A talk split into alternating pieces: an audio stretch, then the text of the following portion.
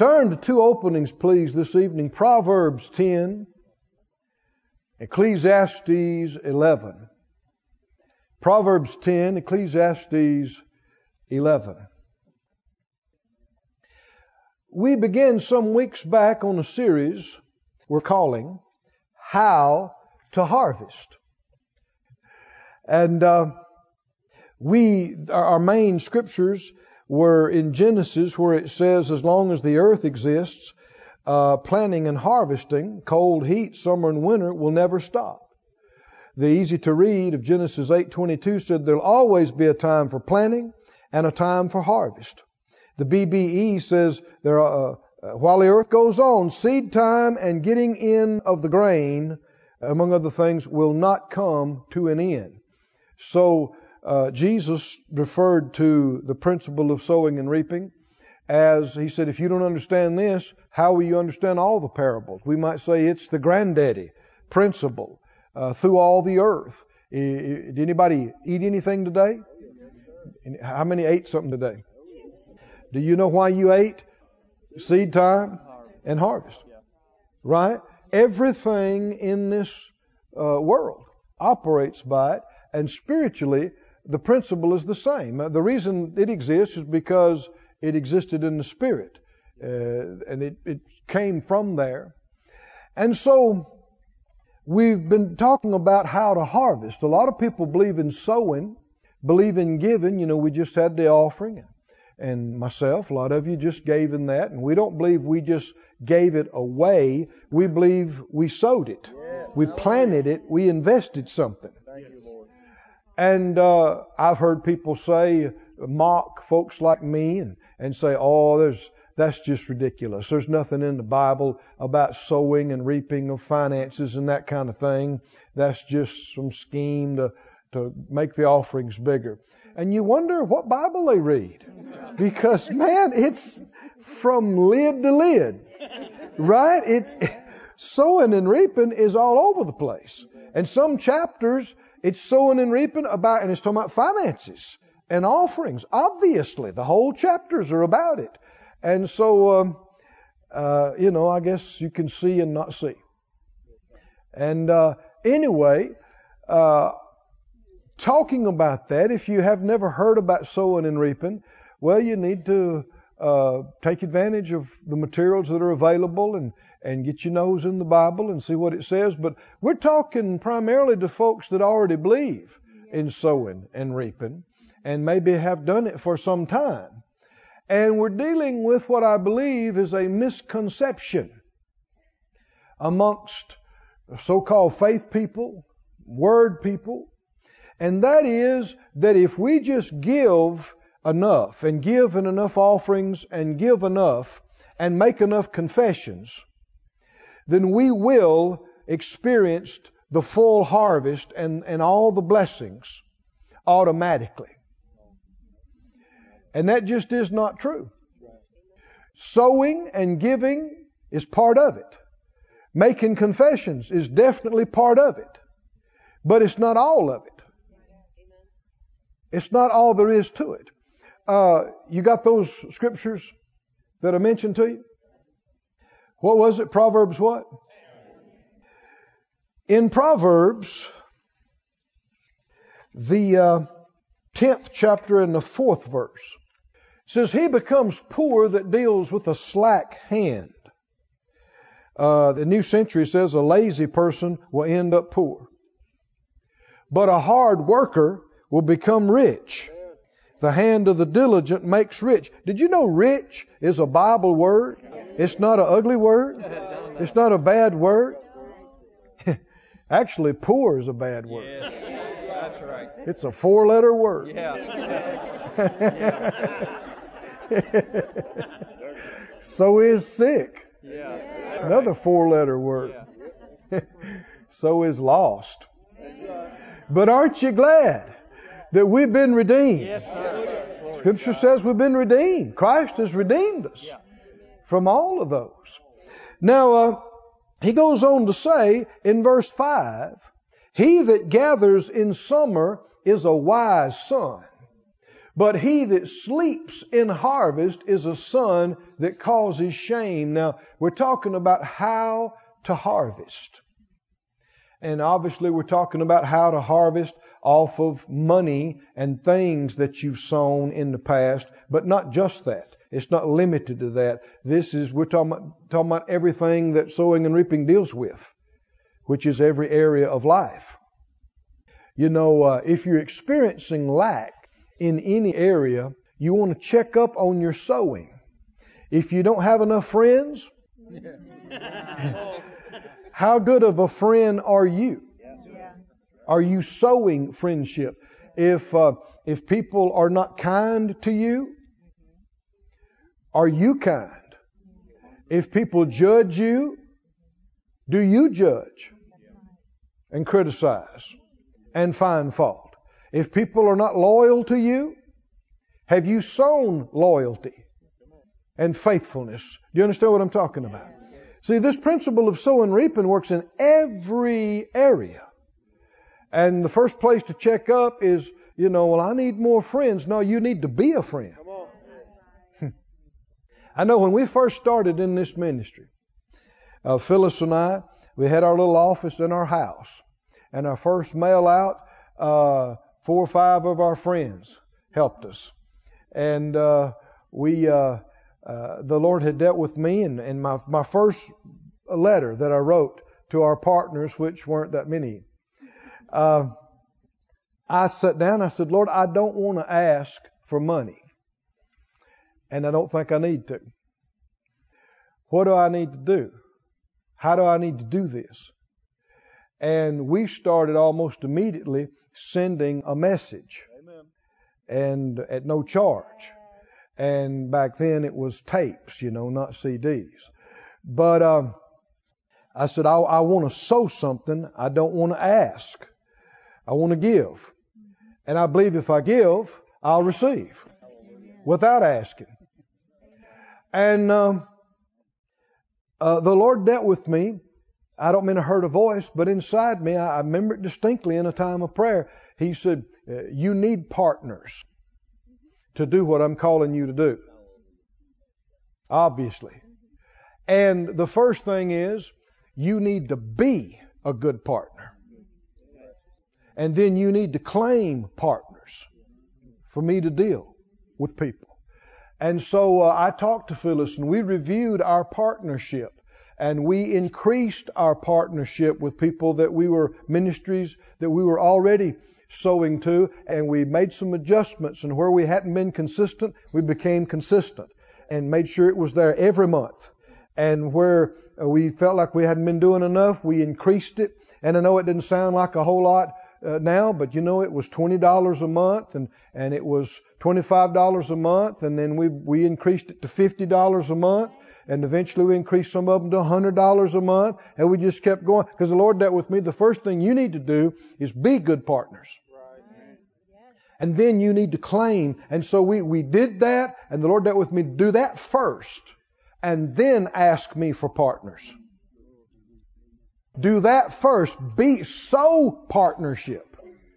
Be a partner. And it applies to every other. Be loyal. Be faithful. Be a friend and then ask the Lord for friends, for loyalty, for faithfulness, for whatever it is you need. And so we asked the Lord, I said, well, How many should I ask for? And He said, It's not up to what I can do. What can you believe?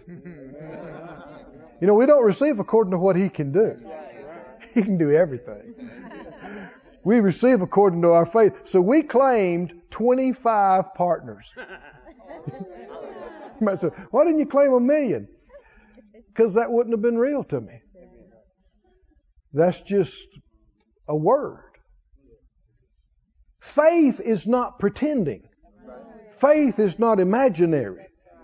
Why, I, I thought about it. What can we, Phyllis and I talked about it, what can we confidently really believe? And so we, we claimed 25, and it wasn't long till we had like 18, 19, 20 partners.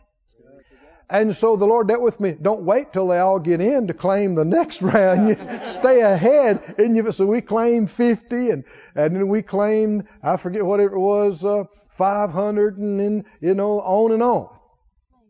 You know, wherever your faith is, according to your faith. So be it unto you. So, uh, in, in sowing, you sow in the area that you want to reap and everything produces after its own kind.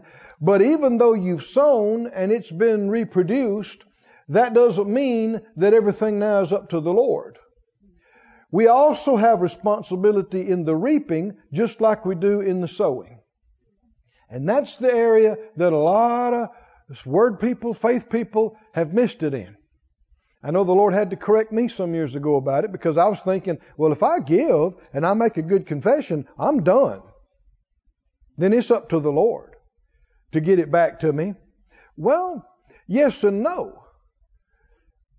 Sowing and reaping spiritually is just like sowing and reaping naturally. He uses sowing and reaping crops to help us to understand spiritual sowing and reaping. And when the farmer plants his crop and he gets the seed in the ground, well, then at that point it is up to God to make the seed do what only it can do and the ground do what it can do and to send them the rain and the sunshine. But, he, but when the crop comes in, it's not up to God right. to get the crop in. Right. Every farmer knows this.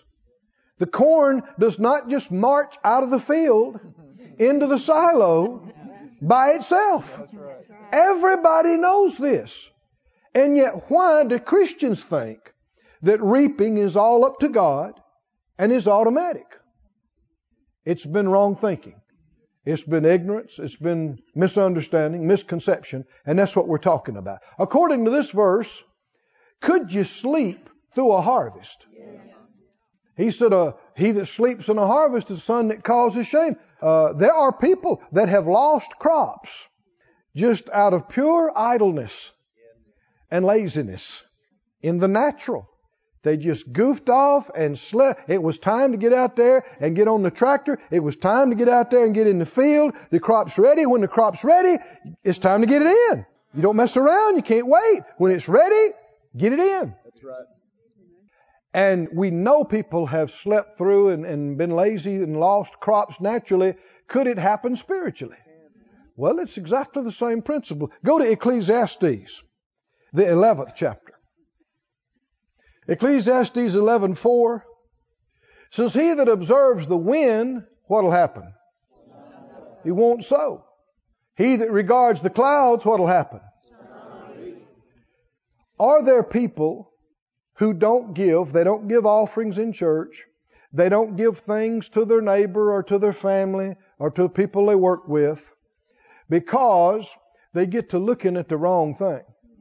And they get to thinking, well, I got this bill coming up and, and I got that and, and, um, and I like that. I just want to keep that. or whatever thing. You get to looking at the wrong thing and you will procrastinate or you will put it off. And that's good enough for the devil. If he can get you to put it off, that is one of his greatest tools is procrastination because then tomorrow, what do you think he's going to try to get you to do? Just, just put it off. And you never do anything tomorrow. Because tomorrow is not here. When it gets here, what will it be? Today. And unless you do it today, you will never do it. Right. Do you know what I'm talking about? That procrastination is one of the greatest deceptions that the enemy has. And so if you get to looking at the wrong thing, you just won't sow. But is it true, even after you have sown, you can get to looking at the wrong thing and not reap? Right. Apparently. What did the rest of the scripture say? He that regards the clouds shall not reap. God's word translation says, whoever watches the wind will never plant. Whoever looks at the clouds will never harvest. Well, we don't want to never harvest. We want to harvest. So we need to not look at the wrong thing. You could get to looking at the wrong thing and not harvest. You can be idle and not take any responsibility and think it's not up to you, think it's all up to God and not harvest. You can get to looking at the wrong thing and not harvest. Do we have something to do with harvest? Yes, we do. We do. You know, you could get to looking at the economy and going, well, yeah, but man, you got this going on and you got that going on. And I just don't see how that could happen before the end of the year with this economy, with the money we've been making so far, with the way the business has been, with the way the company, you're looking at the clouds. And you won't reap. Because you've already accepted excuses why you can't have it now or in your town or with who you are. Well, we just, you know, I haven't had much education and we just don't know anybody and, and I don't know how. You're looking at the clouds. Amen.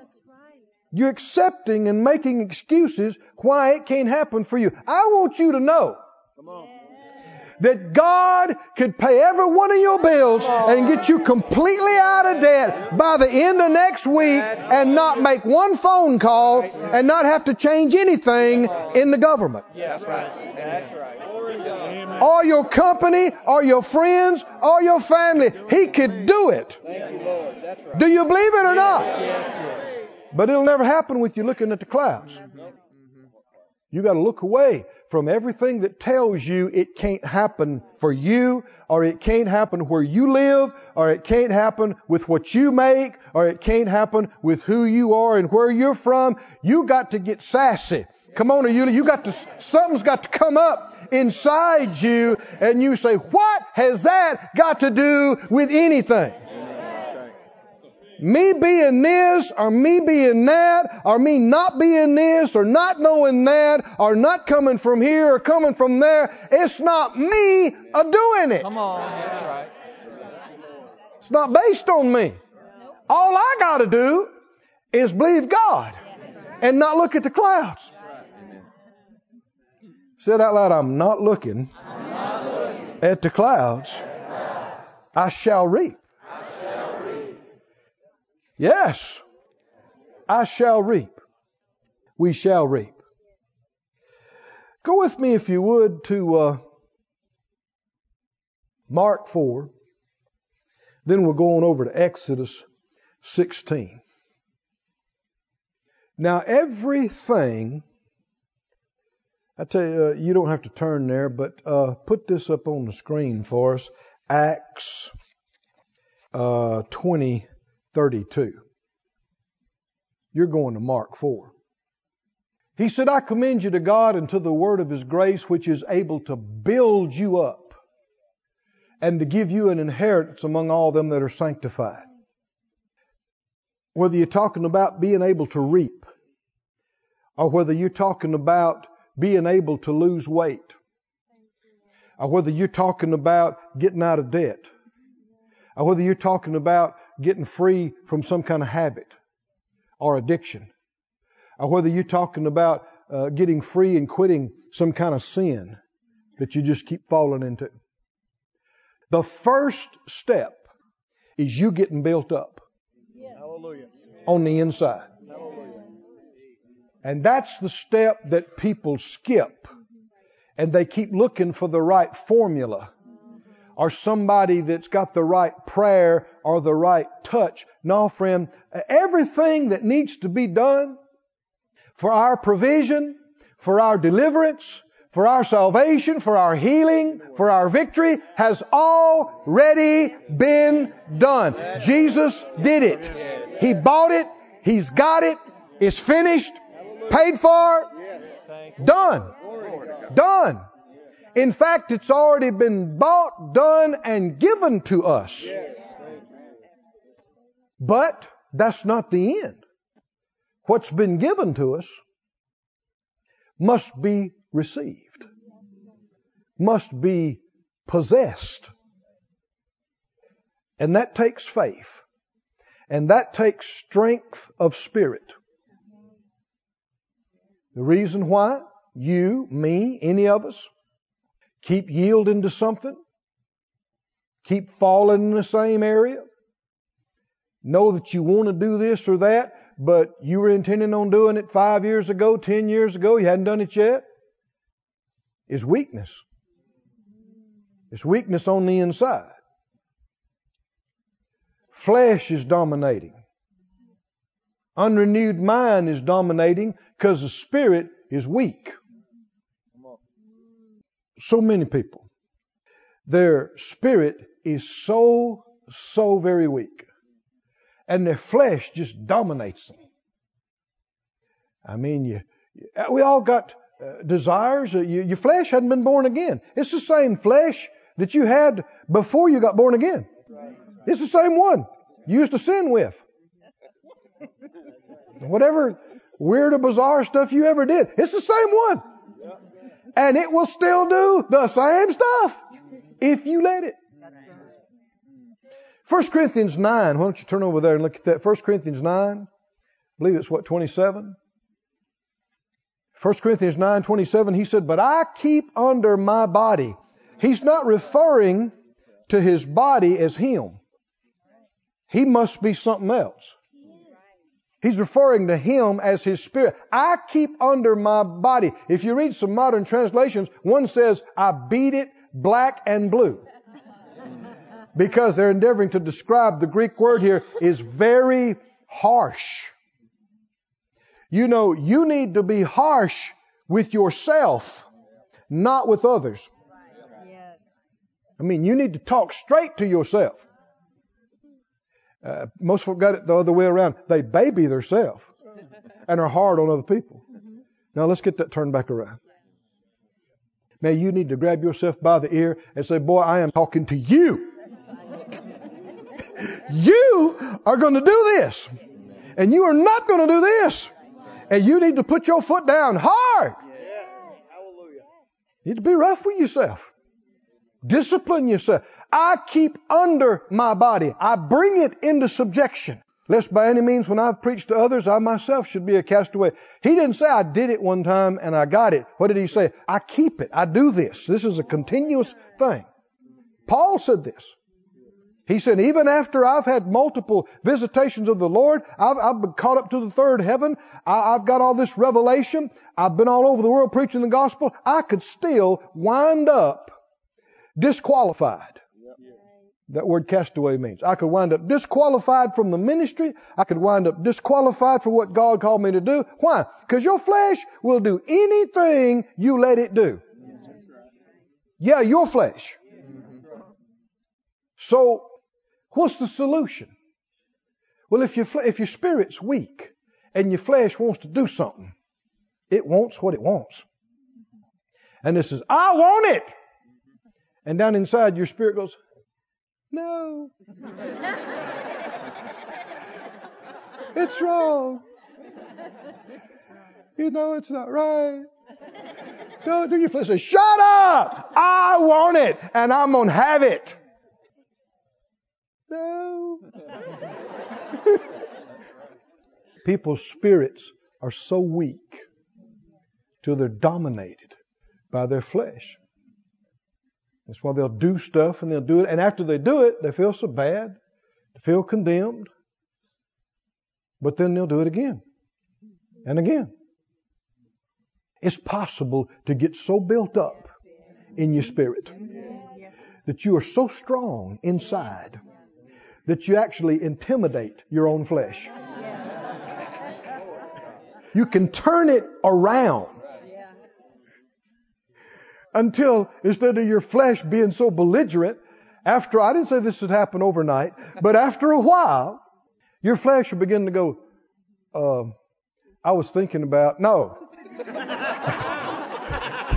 okay, thought I'd ask. what if we, no. Okay. what will do that for you? Put that scripture back up from Acts. What will do that for you? The word of His grace is able. The word itself is able, has the ability in it to do what? Build you up so that you are able to lay hold of your inheritance. What has already been given to you.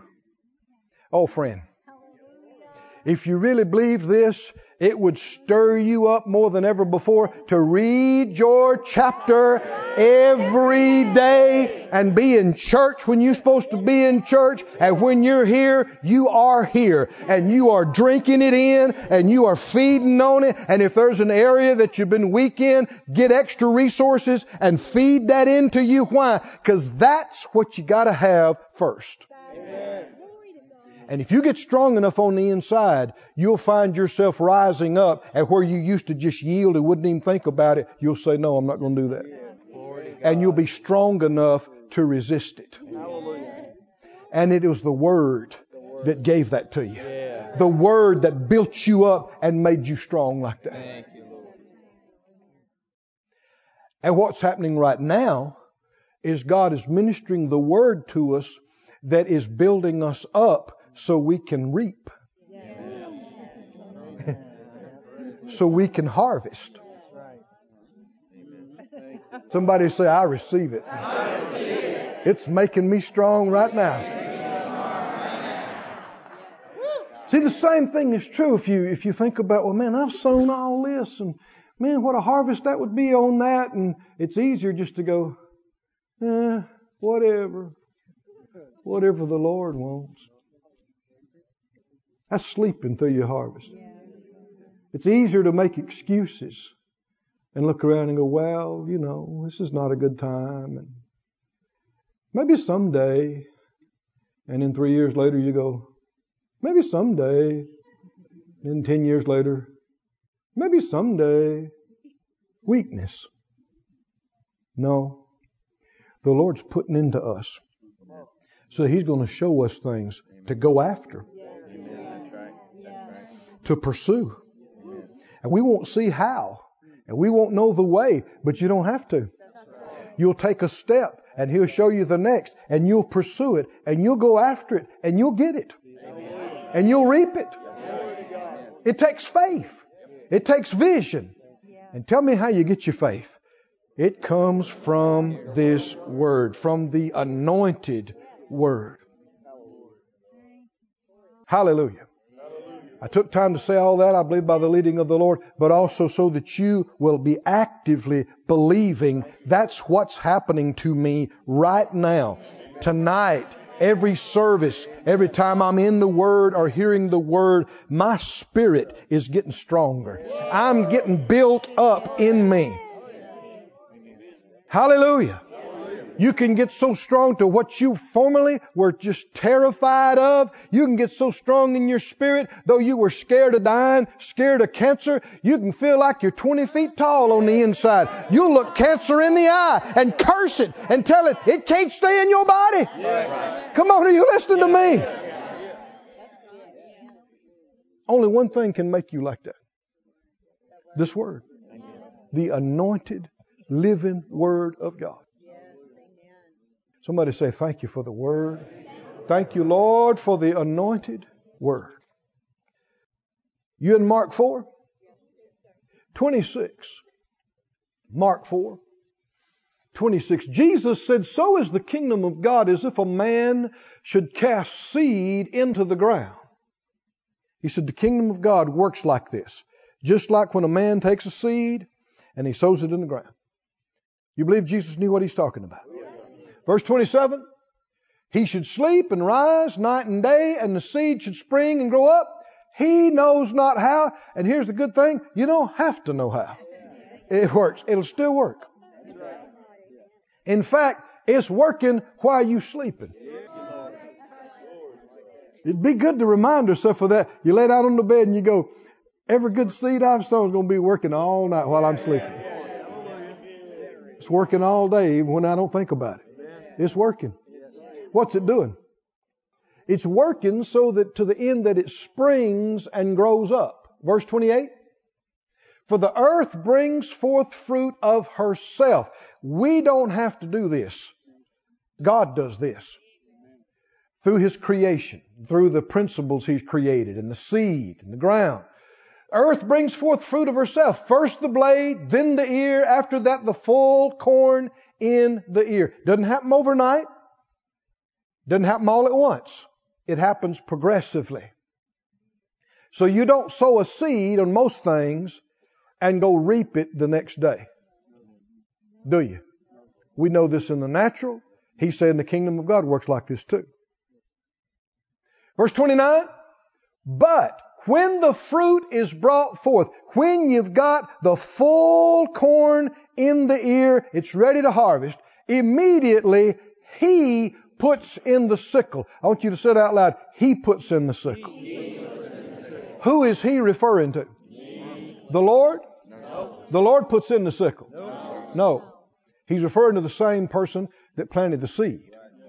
You back up and read the beginning of the passage. The same person that planted the seed, he puts in the sickle because the harvest is come.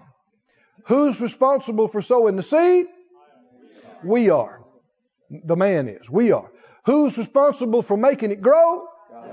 God, is. Who's responsible for putting in the sickle and reaping it when it's ready? We are. We are. We are. And this is the area we've been weak in. Now, eh, uh, what do we say? Exodus? Go there, please. Exodus 16, verse 4. Exodus 16 and 4. The Lord said to Moses, I will rain bread from heaven for you, and the people will go out and gather. Everybody say, gather. gather. Who's going to rain down the bread from heaven? God. God's going to do it. Who's going to gather it in? People are going to do it. The people will go out and gather at a certain rate every day that I may prove them whether they will walk in my law or not. And this is all about gathering and gathering like He told you to. Is the Lord serious about you gathering like He tells you to? Yes. Have you ever read this chapter? It's all about the gathering. And He was very serious about it. Verse 5 It'll come to pass on the sixth day they shall prepare that which they bring in, and it shall be twice as much as they gather daily. Everybody say gather. Gather. gather. Should we have gathering faith? Yes. Skip on down to verse 16. It'd do you good to just sometime at your convenience read this whole chapter carefully, everything around it. He said, This is the thing which the Lord has commanded. What's the first word? Gather. gather. Everybody say gather. gather. Won't you say it two or three times? Gather. Gather. Gather. gather. Tell your neighbor, gather. Gather. Gather. You know what gather means? Gather means pick, pick it up, collect it together, Gather. Gather. Gather it every man according to his eating, and omer for every man according to the number of your persons. Take every man uh, for them which are in his tents. Let's read a couple of verses here. Verse 17. The children of Israel did so, and they did what? Gathered. They gathered. Some more, some less. What about 30, 60, 100 fold? People say, well, I don't believe in that. And one of the reasons why good people that love the Lord, they're sincere, and they say they don't believe in hundredfold, is because what we're just talking about, they believe the gathering is up to God. And so they've taken no responsibility for the gathering. They haven't experienced anything like a hundredfold. And so because they haven't experienced it, they've concluded it's not real. But some gather more than others. Some gathered more, some gathered less. I don't know if you heard that or not. Some gather more than others. Some gather just enough. Some gather more than enough. Some gather more than enough for themselves and even enough for other people round about them. You got folks that don't gather at all. And you got folks that gather just barely enough. And then you got the extra gatherers.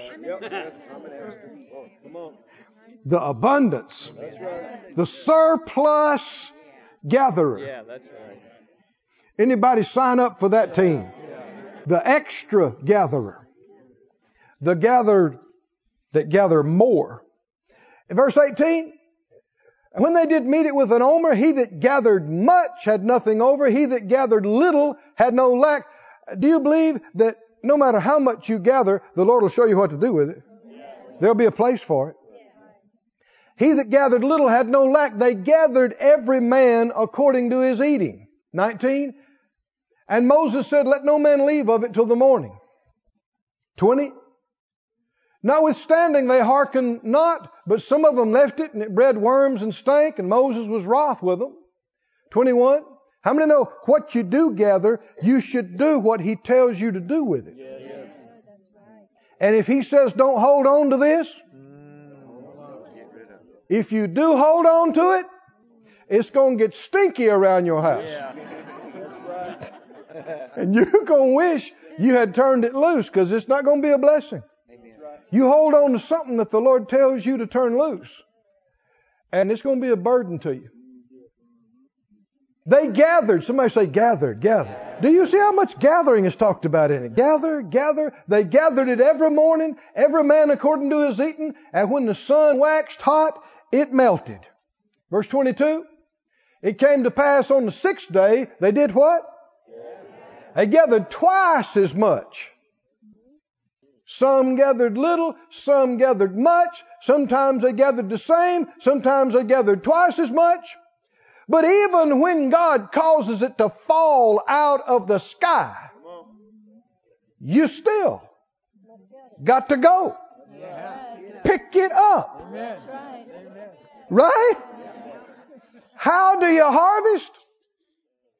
For one thing, you get up and leave the house. You don't just sit on the sofa and make confessions only. The Lord will say, go over here and gather. Go over there and gather. Okay, now don't hold on to this. Let it go.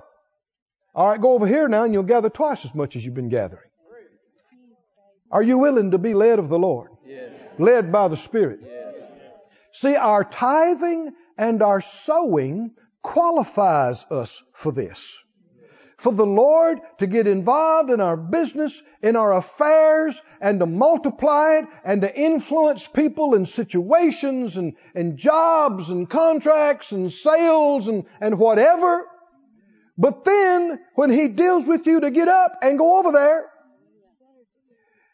you'll never experience that harvest unless you go gather it in. Go over there and see them. Go over there and do this. And you must not go trying to manipulate or get anything from anybody. You're not looking at them. You just do what the Lord told you to do. Right. You just show up where He tells you to show, when and do. And sometimes it'll, it'll seem like you're just working for nothing and you're just sowing and giving and asking for nothing. But old friend, when you obey Him, you'll be at the right place at the right time and you'll reap. Uh, Phyllis and I have seen this over and over and over again. I know when we when we left Tulsa and we came here, the Lord dealt with me that we would reap. And I didn't know what he was talking about, and I didn't know how, but in the next few years after that, the ministry came up to another place. And we've reaped the word, the word supply, the TV, the internet, so many things. And I know there was a situation that had come up uh, a while back, and and I didn't see the connection until afterwards. But the Lord dealt with me at our own expense. You go over here and you do this and you do what I tell you to do. Well, I wasn't going with any idea of getting anything. Before the week was over, we had everything come in through that channel of being at that place at that time. Do you know what I'm talking about? It, God choreographs this, but if you stay at the house and if you don't do anything and, and if all you're willing to do is make a confession, then it can be falling out of the sky.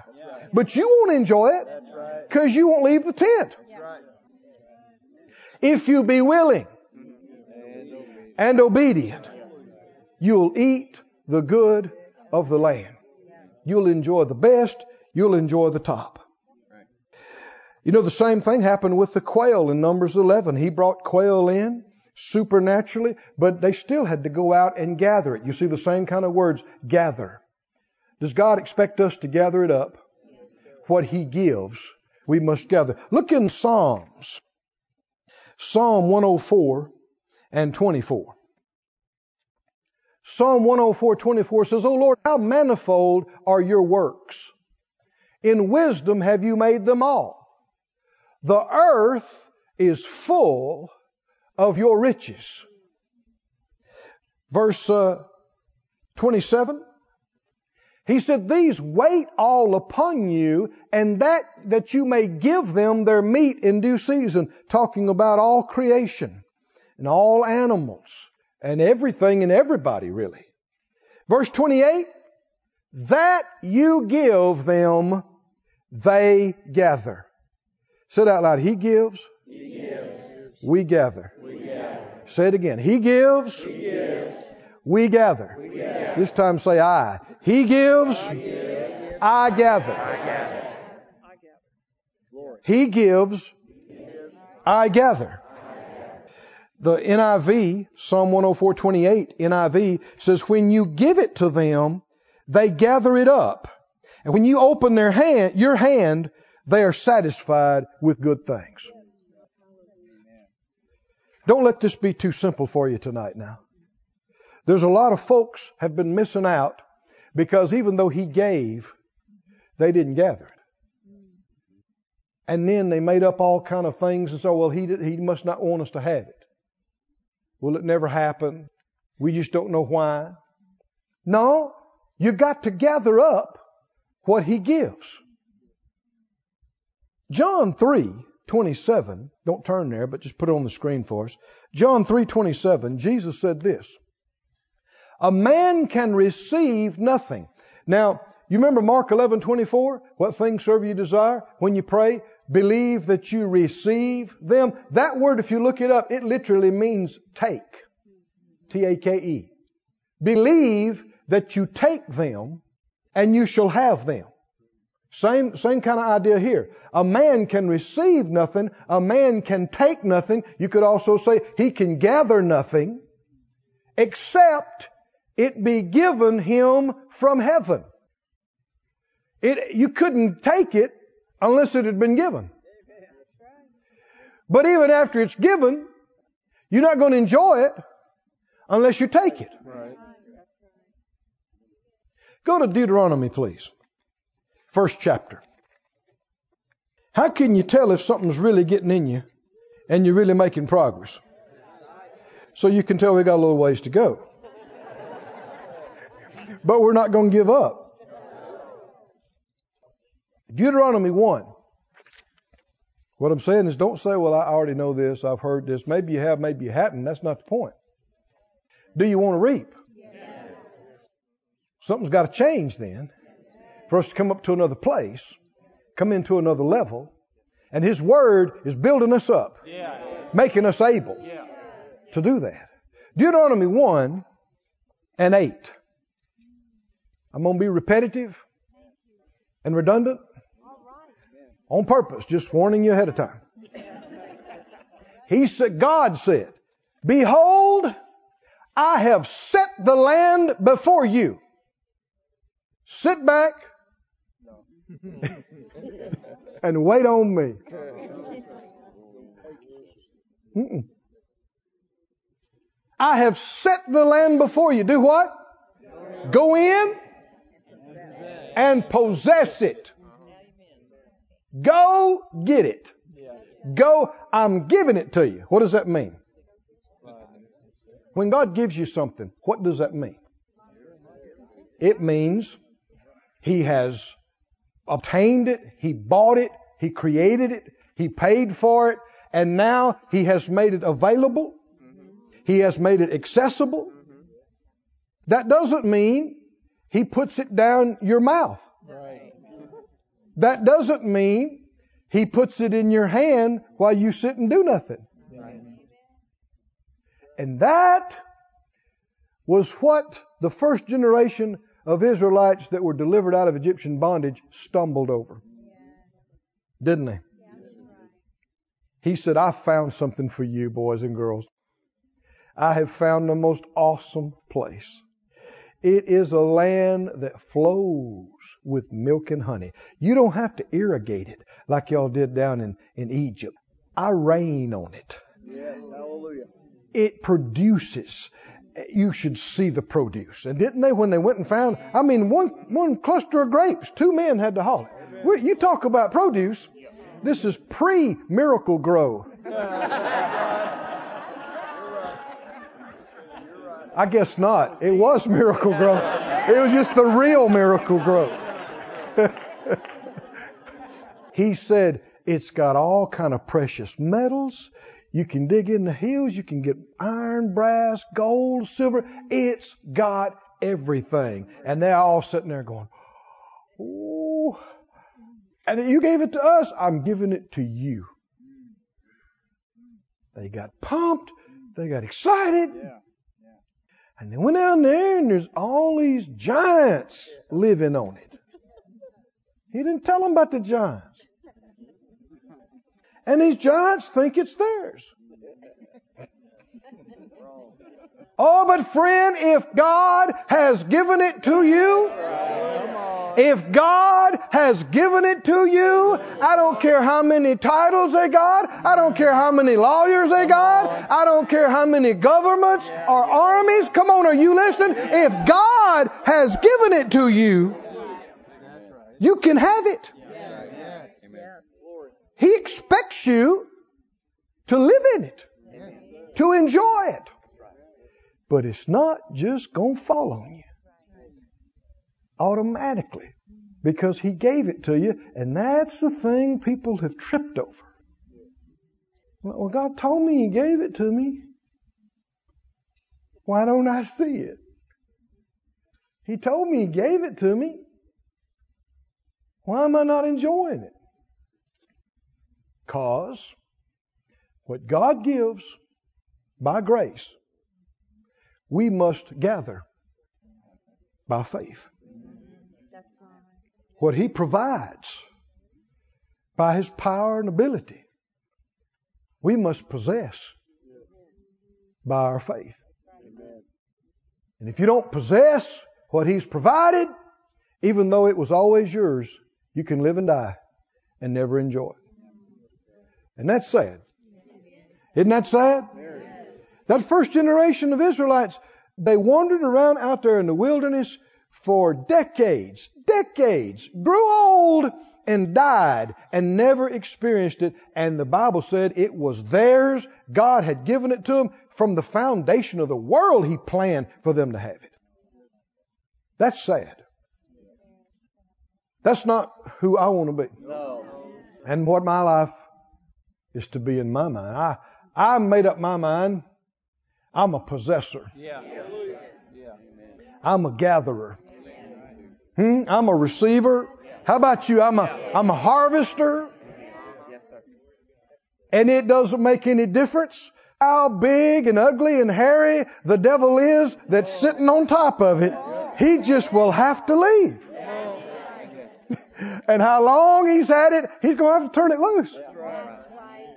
It doesn't matter what it's going to take, what has to take place to happen so that it's unencumbered and so that I'm enabled and so it all works out. That's not my job.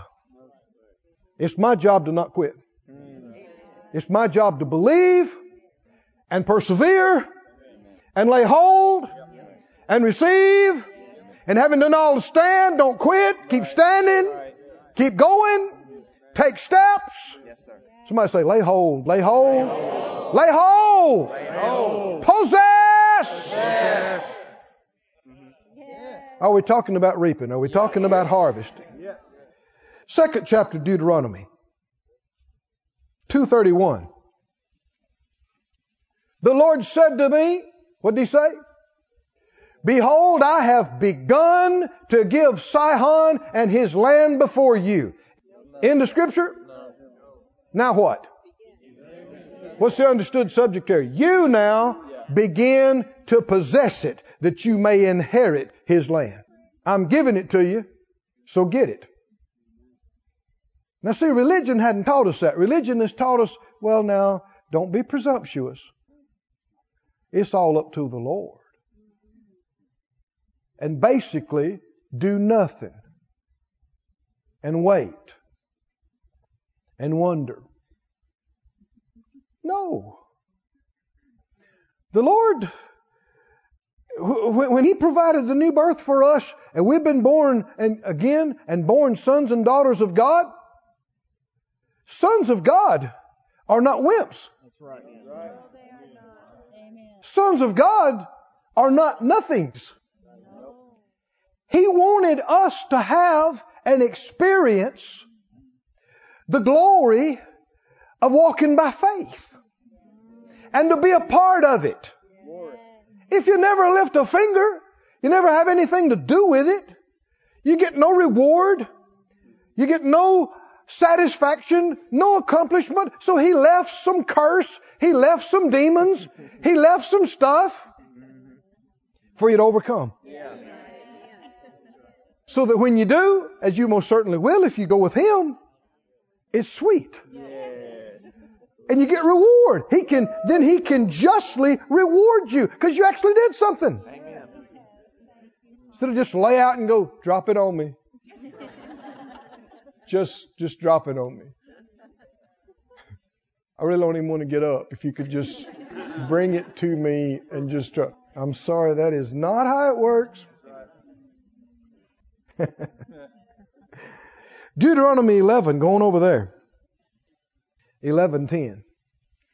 He said, "The land, whether you go in to possess it, it's not like the land of Egypt. When you came out where you sow your seed and water it with your foot as the garden of herbs. Let's read a couple of verses here. Verse 11. The land where you go in to possess it, it's a land of hills and valleys, drinks water of the rain of heaven. A land which the Lord your God cares for. The eyes of the Lord your God are always upon it from the beginning of the year even to the end of the year. Always watching. It'll come to pass if you'll hearken diligently to my commandments, which I command you today, to love the Lord your God and serve Him with all your heart, and with all your soul. I'll give you the rain. Uh, First rain, the latter rain, that you may do what? That you may gather in your corn and your wine and your oil. Verse 15. And I'll send grass in your fields for your cattle, and you may eat and be full. Everybody say, eat and be full. Now drop down to verse 24. Verse 24. Here's how it's going to happen. Every place whereon the soles of your feet shall tread shall be yours. Now he's not just talking about that they stepped on it and stepped right back. He's talking about possessing. You go down there and take it. From the wilderness to the river to the uttermost sea, your coast will be. Verse 25. When the, now this is what it means when the Lord has given you something. There shall no man be able to stand before you. Why? Because the Lord's given it to you. Who's bigger than Him? Who can stop Him and stand in His way? The Lord your God will lay the fear of you and the dread of you upon all the land that you shall tread upon, as He has said unto you. Now notice, when you start treading on it, when you start possessing it, when you start gathering it, then He's able to go on into it ahead of you and cause the fear to fall. Did you remember that the sea, Red Sea, did not split until they stepped off into it? And the flooded Jordan did not split until they stepped off into it? They were crying and, oh God, oh God. Well, he said, quit crying to me and go forward. And when they stepped off into the water, that's when miracles started happening. Thank you, Lord. Thank you, Lord. Verse 31. You shall pass over Jordan to go in to possess the land which the Lord your God gives you, and you shall possess it and dwell therein. You'll possess it and dwell in it. Now, I won't take the time to read. There are numerous, numerous verses. Well, I do want to read one more. 26 1. if you want to study this on your own, man, it's just verse after verse after verse that says the same thing. 26 verse 1 It shall be when you're come into the land which the Lord your God gives you for an inheritance and possess it and dwell in it. Said out loud, the Lord gives it. You possess it. You dwell in it. Joshua 21. Joshua 21:43. The Lord gave to Israel all the land which he swore to give to their fathers, and then what happened? They possessed it, then what happened? They dwelt in it. There's something in between God giving it and you living in it. And this is what folks have missed. Well, if God gave it to me, why am I still like this? People think if God gives it to you, then you live in it. Mm-mm. There's something in between. Read the verse again. Read the verse. the Lord did what? He gave.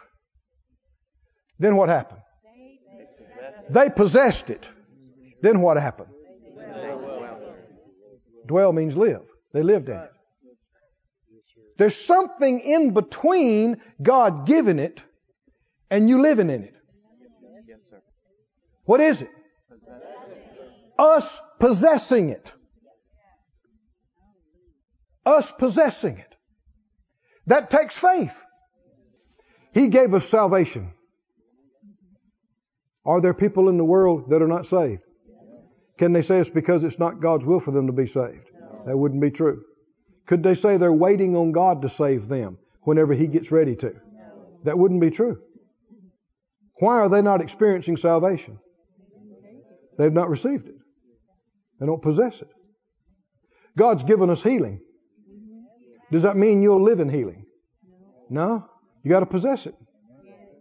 God's given us peace. He's given us provision. He said, sow you seed, now multiply it. Does that mean we'll automatically experience it and live in 30, 60, 100 fold? No. You got to gather it. You got to possess it. There's something in between God giving and you living in.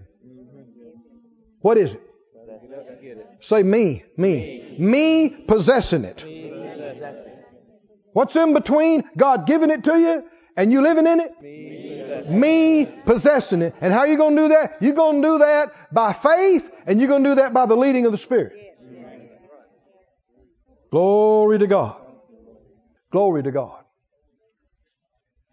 When we came here, this was our, a part of our promised land. There were obstacles. We didn't regale you with all the stories. but there were obstacles. But we've reaped. The Lord's dealing with me that we're about to reap in Sarasota. This church has sown and sown and sown, and it's time to reap. And we're going to reap down there. It's like the Lord saying, throw your net on the right side of the ship. Well, He said, throw your net down in Sarasota. We shall reap. We shall reap. We're going to reap, for lack of a better phrase, hand over fist. We're going to reap. Do you believe it? But see, you will never reap if you don't step out. You, we could sit by and go, well, Lord, we've sown, we've sown big seeds, we've sown big seeds. When are we going to see our 30, 60, 100 fold? If you never step out, if you never possess, it can be scary to your flesh. You know, we're working without a net. But we got a God, which is better than a net. Go to Numbers, the 14th chapter. Let's look at the danger and what happened to these people, what has happened so many times. Numbers 13, the Lord had told them they had arrived finally after, you know, all these challenges and they've arrived at the border of the land God gave them. And He told them, I've given it to you. Now go possess it. So they sent spies into the land check it out. Never been there before.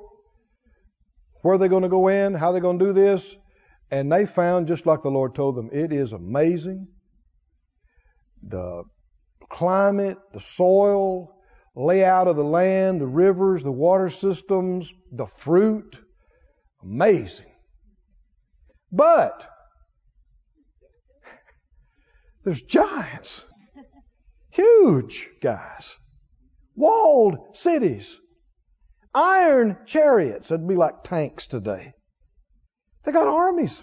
And they're armed. And they're big. And they're bad. And they're mean. And they let that eclipse the fact that God said, I've given this to you. Yes. Are they looking at clouds? And did that keep them from reaping? Yes. Mm. If God has given it to you. Why look at anything else? What's bigger than Him? If God gave it to you, I know, uh, oh, decades ago, uh, Phyllis and I were ministering in another state, other side of the country, and we we'd known these people for some years, and they started their little church in uh, in a little bitty metal building that shared a metal wall with a car wash, tiny, and and while I'm preaching, I hear the car wash start up. It's just right there. Well, these guys are believers and they're sowers. And we came back after the service. We had a good good time, and I'm sitting in the chair, and and the lady made us sandwiches, and we're talking, and laughing. All at once, the Spirit of God came on me, and I said, I, I need not a lot. Most of the time, if I felt like I needed to pray, I'd have just left. But uh, this was different. I knew they needed to be involved. I said, let's pray. So we all just slid off our chairs and couches and, and, and knelt down and prayed. Prayed in the Spirit and prayed for a while. They had shown me a property that was for sale. It was a, actually buildings. It was a whole shopping center that people, nice. And people had built it out, but it didn't really go. But it wasn't but just a few years old. It, it for all purposes, new, new. Very nice place. And I said, I want to go see that now. It was midnight. They didn't blink. He said, I got the car. we got in the car. We all went over there. It was pitch dark and nobody around. I mean, there's a few lights, but everywhere else was dark. And, and, and we walked around and, and prayed. And I looked at him. I said, Did you know the Lord has given this to you? Hallelujah. He didn't look at me blankly. He shouted. She shouted. They shouted. I shouted. Praise the Lord. We shouted. Yes. Glory to God. He believed it. Now, they got a handful of people. This is a shopping center. God is so big. We got on the plane went back uh, to our home. I mean, within a few hours, he called me. He said, Did you know you guys hadn't taken off good till the guy that owned that place called me? said, Do you want this? And he said, Yeah. In his mind, he's saying, The Lord already gave it to me. But he didn't tell him that. Well, it'd be neat if you say they moved in next week and that was the end of the story, but That's right. it wasn't. Weeks passed, months passed. He came up in my heart one afternoon and I just felt like I should call him. No reason other than just felt like I should. I called him. He said, Oh, Brother Keith, man, I'm so glad you called. He said, I was on the floor praying and you called. Well, I didn't know why I'd called. But I just talked and checked my heart.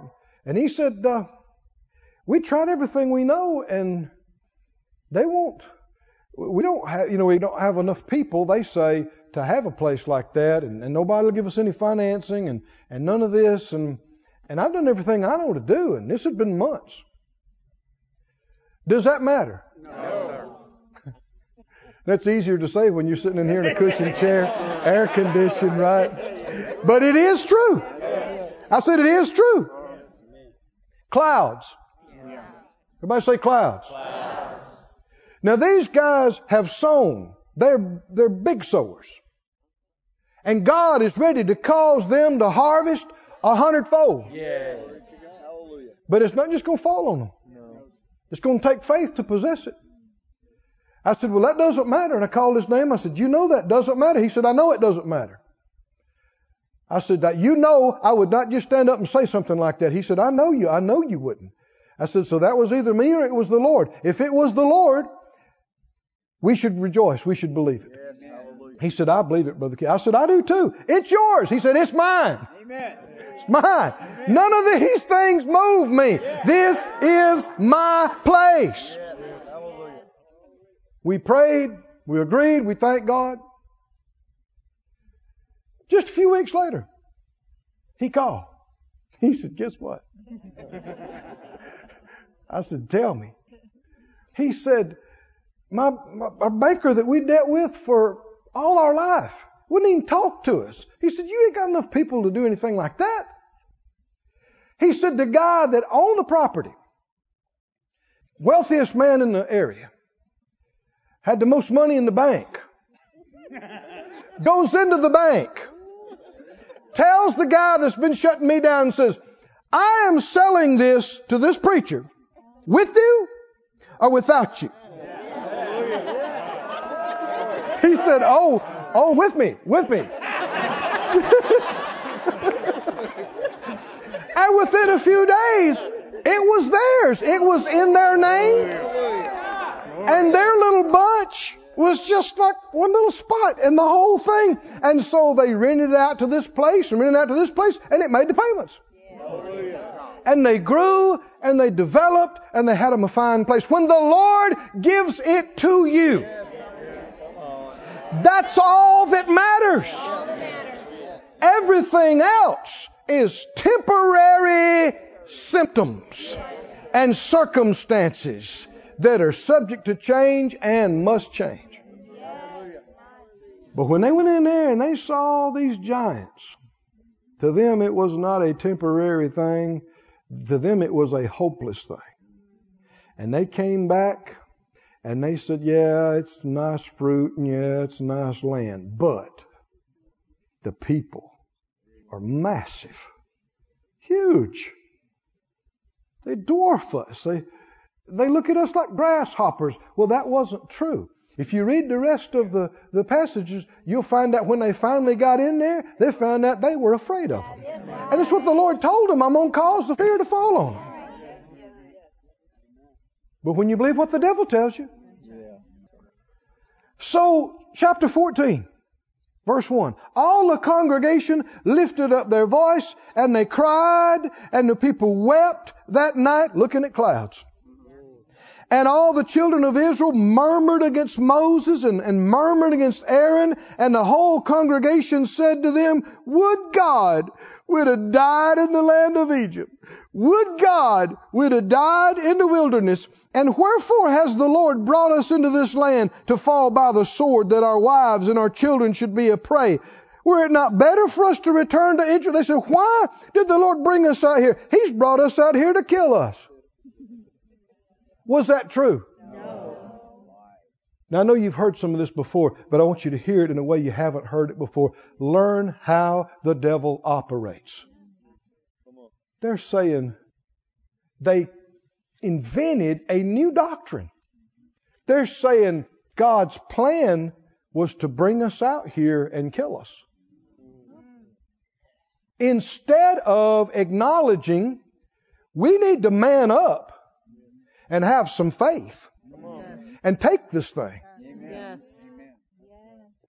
They made excuses and new doctrines as to why it was not the will of God for them to have it. It was the will of God for them to die. Has this happened again since then? With peoples and groups and whole denominations and whole veins of theological argument. People have said, well, we don't have it. Must not be the will of God. Well, we didn't get it. Must not be the will of God. Oh, it's awful this and it's awful that, and we could never, and there's no way, and we're so weak, and, and we can't do it. Must we just don't know why, and, and we don't understand all these things, but it's not the will of God. Not true. Not true. Not true. God gave it to them. Yeah. And He's going to be with them. He's ready. Do you believe God was ready to take them every step of the way? He's ready to move on their enemies. He's ready to empower them. He's ready to do whatever it takes. He knows exactly what it's going to take. But they wouldn't receive it. They cried.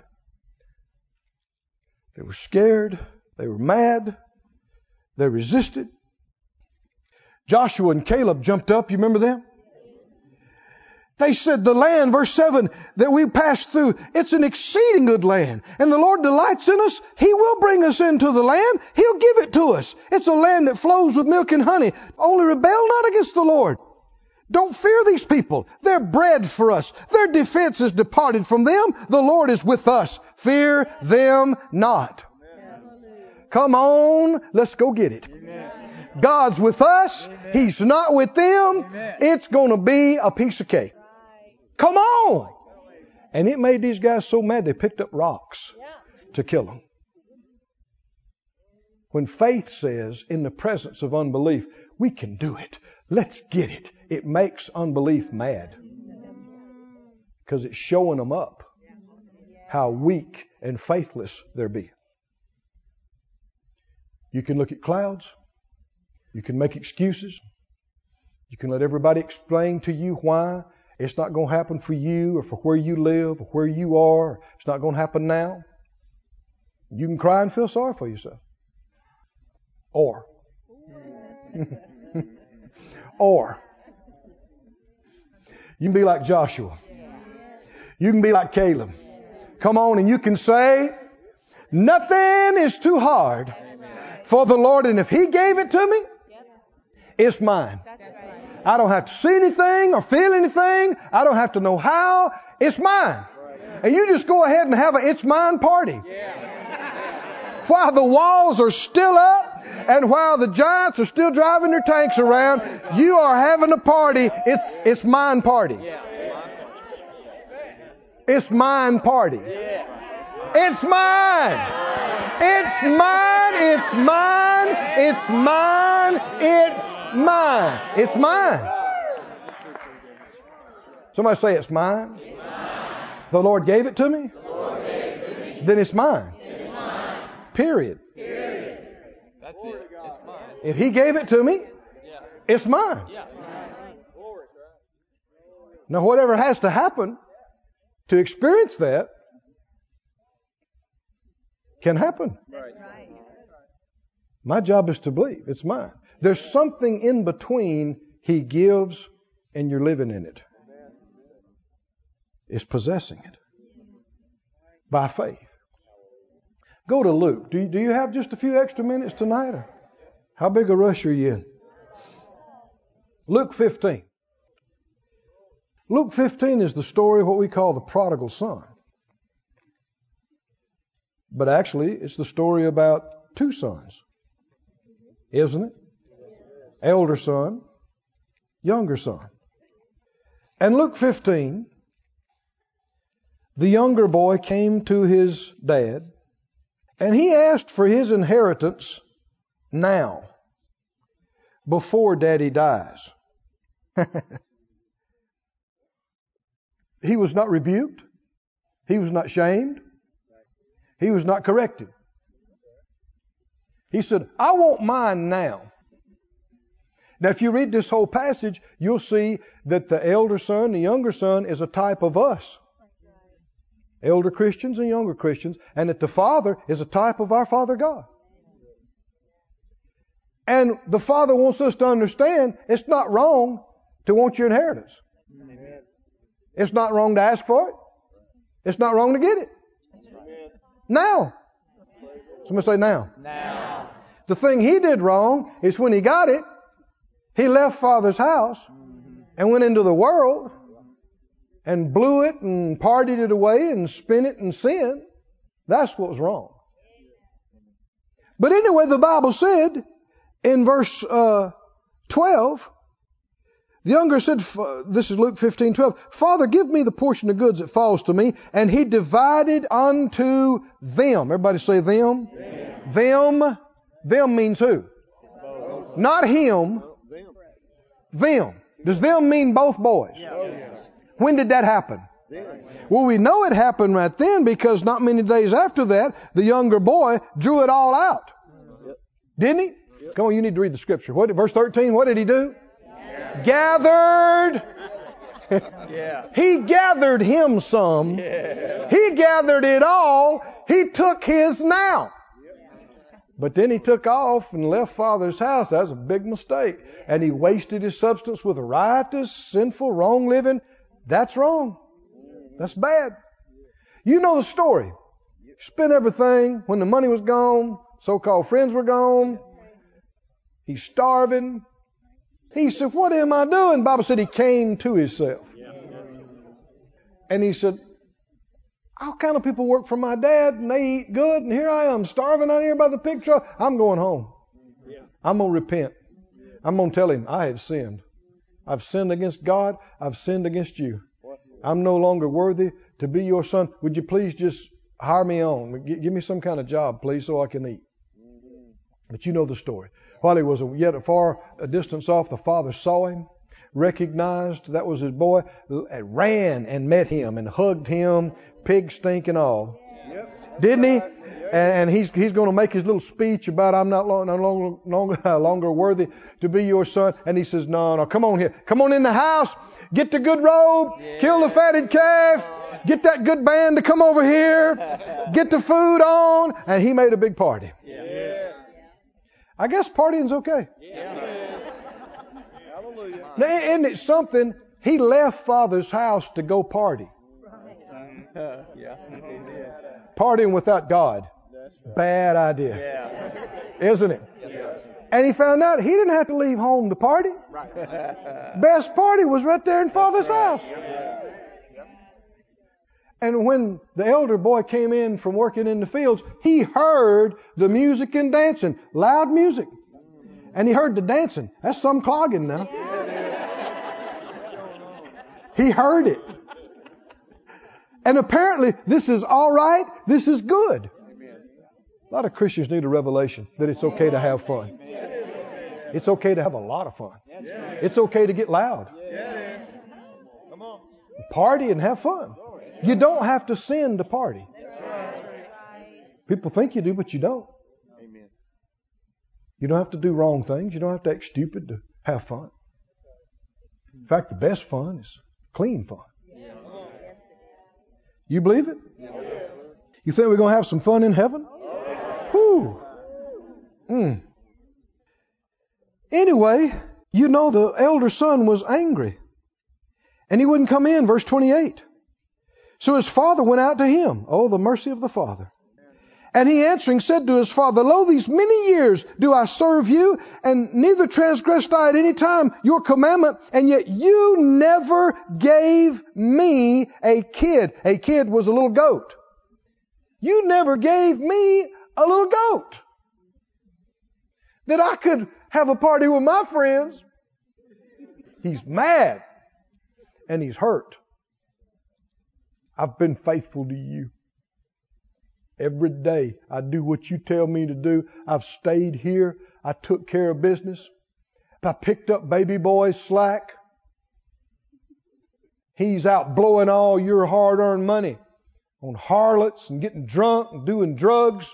And I'm here working and I'm keeping this place together. He shows back up, waltzes back in. You give him, you put your good clothes, your three thousand dollar suit on him, and your, your Rolex watch, and your, your your your crocodile shoes, and you and you feed him the filet mignon, and and you pay and have the best band in the state brought in. You never gave me anything.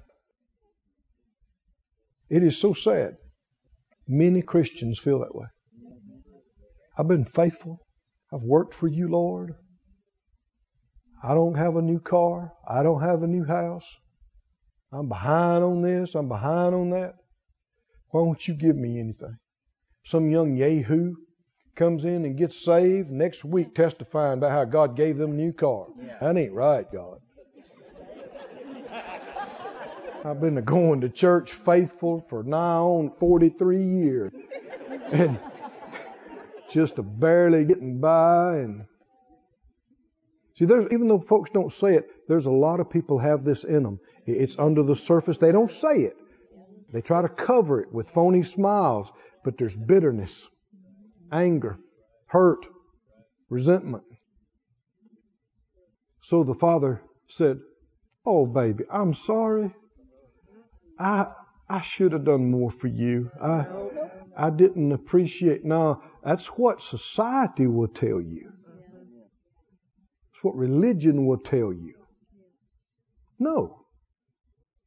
Because the Father did not fail him. The Father did not short him. What did he tell him? Anybody know? What did he tell him?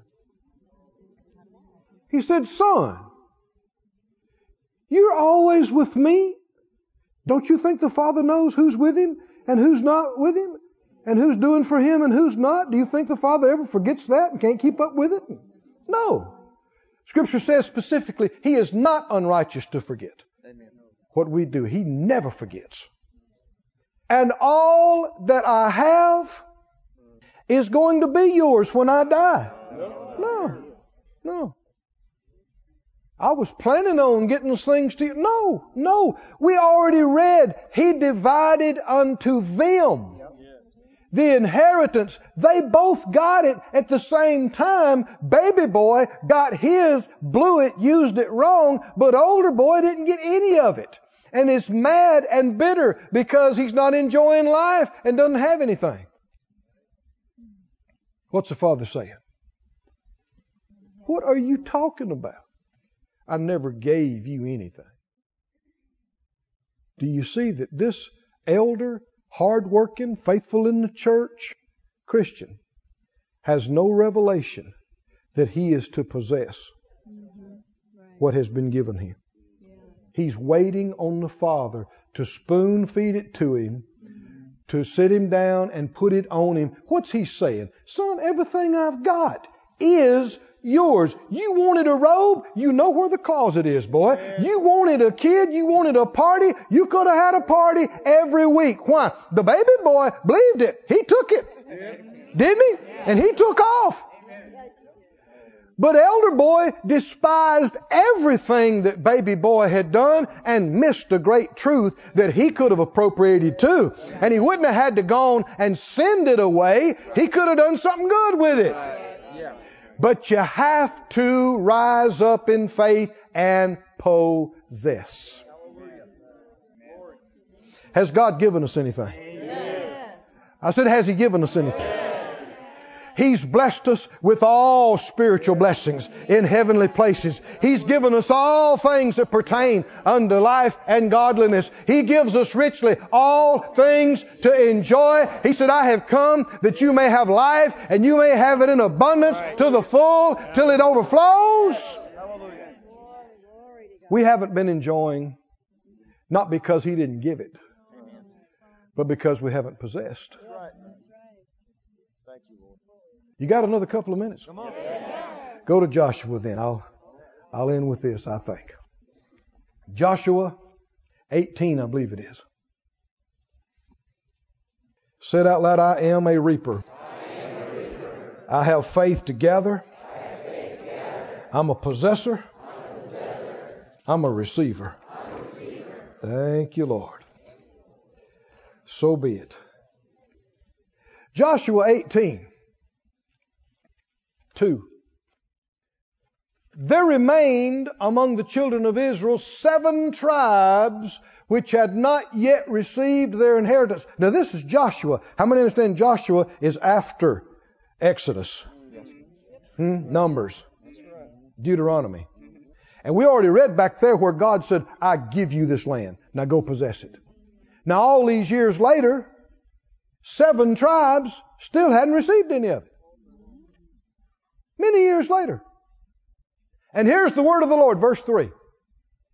Joshua said to the children of Israel, How long are you slack to go to possess the land which the Lord God of your fathers has given you? See, I don't know what they thought they were waiting on, but he's saying, God's already given it to us.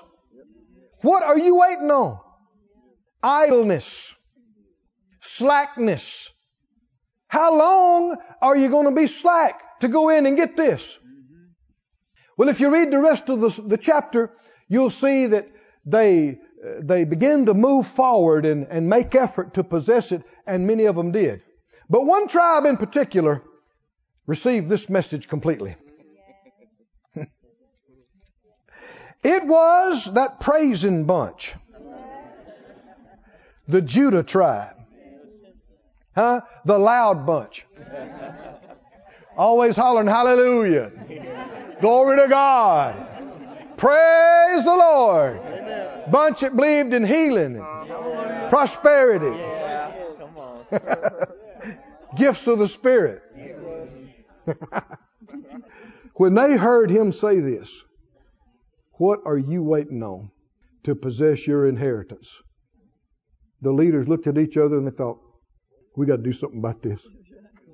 I said, you want to possess? I, I, let's possess. We ain't waiting on God. The word of the Lord has come. He asked us to our face, What are you waiting on? Let's get her going. And they sent word to everybody, We're possessing. And they scoped it out and they mapped it out and they planned and they made provision and everybody strapped their gear on and everybody loaded up their donkeys and everybody loaded their swords and their bows and everything else. And they went and possessed. And they possessed. And they possessed. And they possessed. And they sent back word and said, We got it. We got all us up here in the north. They said, Is any over to the west? Yeah. Get it. So they possessed and they possessed and they took some more and they took some more and they sent back word and said, We got her. Any down south? Well, yeah. Take it. and they possessed and they possessed and they possessed and they possessed. Sent back word and said, Well, we got all of that too. And they said, Well, is any over to the east? Yeah. Get it. And they possessed. And they possessed. And they possessed. And then they possessed. I said, Well, I didn't read that exactly like it that in there. Let me tell you how I know that happened. Chapter 19. Chapter 19 and 9. Out of the portion of the children of Judah was the inheritance of the children of Simeon. They got all of their inheritance, a whole tribe, out of what Judah took. You know why? For the part of the children of Judah was too much for them. Therefore, the children of Simeon had their inheritance within the inheritance of them. And not one word about the Lord reprimanding them for taking too much. Simeon is still dragging around and whining and hasn't got a place to live. And Judah has taken so much that they say, hey, um, moving over there on the east side. We won't even know you're there. That's right. That's right. Why? Well, we done took too much. we just got to possessing and we got to gathering and we just didn't stop. And we took too much. We took too much. Yes, yes. Oh, theologians and crusty Christians will snarl and they go, oh, that's just too far. That's just too much. That's, you're right. That's too much. And too much is exactly what we need to take. Yes. Friend, there's always going to be the tribe of Simeon. They don't believe in prosperity. They don't believe in sowing and reaping like us. They don't believe it, but they're hurting and they need help. And there's got to be folks like us. People like us that just go on and take way more than they'll ever need or use so God could use them to help Simeon. What do you need with all that? There it is. Simeon needs help. Did I read it right out of the Bible? Too much. They took too much. And it was the plan of God. Worked out perfectly. Helped the people of God. Helped a whole tribe of God's people because they took too much. I believe God's working this in us. I believe His Word is building us up. Our faith, our vision, knowing how to be led, knowing what to do. I believe the Lord would flow big resources Yes, through us, Yes. through you and me, through this church, through this ministry. Come on. We've already seen millions. You believe God's bigger than that? I said, Do you believe God's bigger? Well, what's bigger than millions? Tens of millions? Hundreds of millions? Billions? No, so that's just too much. Right. Exactly right. What do you need with all that? There's got to be a tribe of Judah. There's got to be a people with passion and vision and faith that won't stop. They won't stop with a little narrow vision. They won't stop with just a few bucks. Come on. They won't stop with just one or two. They think, well, if two's good, why don't we go ahead and get ten? Glory to God. Huh? Yes. Why buy the car? Just buy the whole train. Yeah. Why get the acre? Get the county. Come on. Why not? Yeah. And so, what do you need it for? They did not know Simeon would have all their needs met when they were doing this. That only happened later. Hmm. And that's why I talk to you about your houses and your buildings and your lands. People say, well, what will I need with all that? There's no need for the Lord to talk to you about it and you don't have it. Right. But I assure you, when you get it, you'll find out. Yes. Praise the Lord. You'll find out Simeon needs help. Yes. Praise God. And he'll be so glad. And Simeon will sit on his porch and pray for you. Because his life is totally different. Because you took too much. Stand on your feet and lift up your hands. Let's praise the Lord.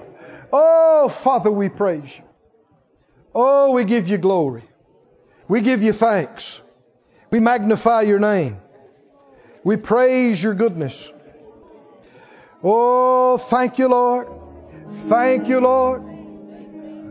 Thank you, Lord. Thank you, Lord. Thank you, Lord. Thank you, Lord. Thank you, Lord. Thank you, Lord. Oh, hallelujah. Hallelujah. Hallelujah. This ministry has been brought to you today free of charge by the partners of Moore Life Ministries and Faith Life Church. If you would like to help send this word to others at no charge, you can become a word sender today. For more information, visit our website at moorelife.org.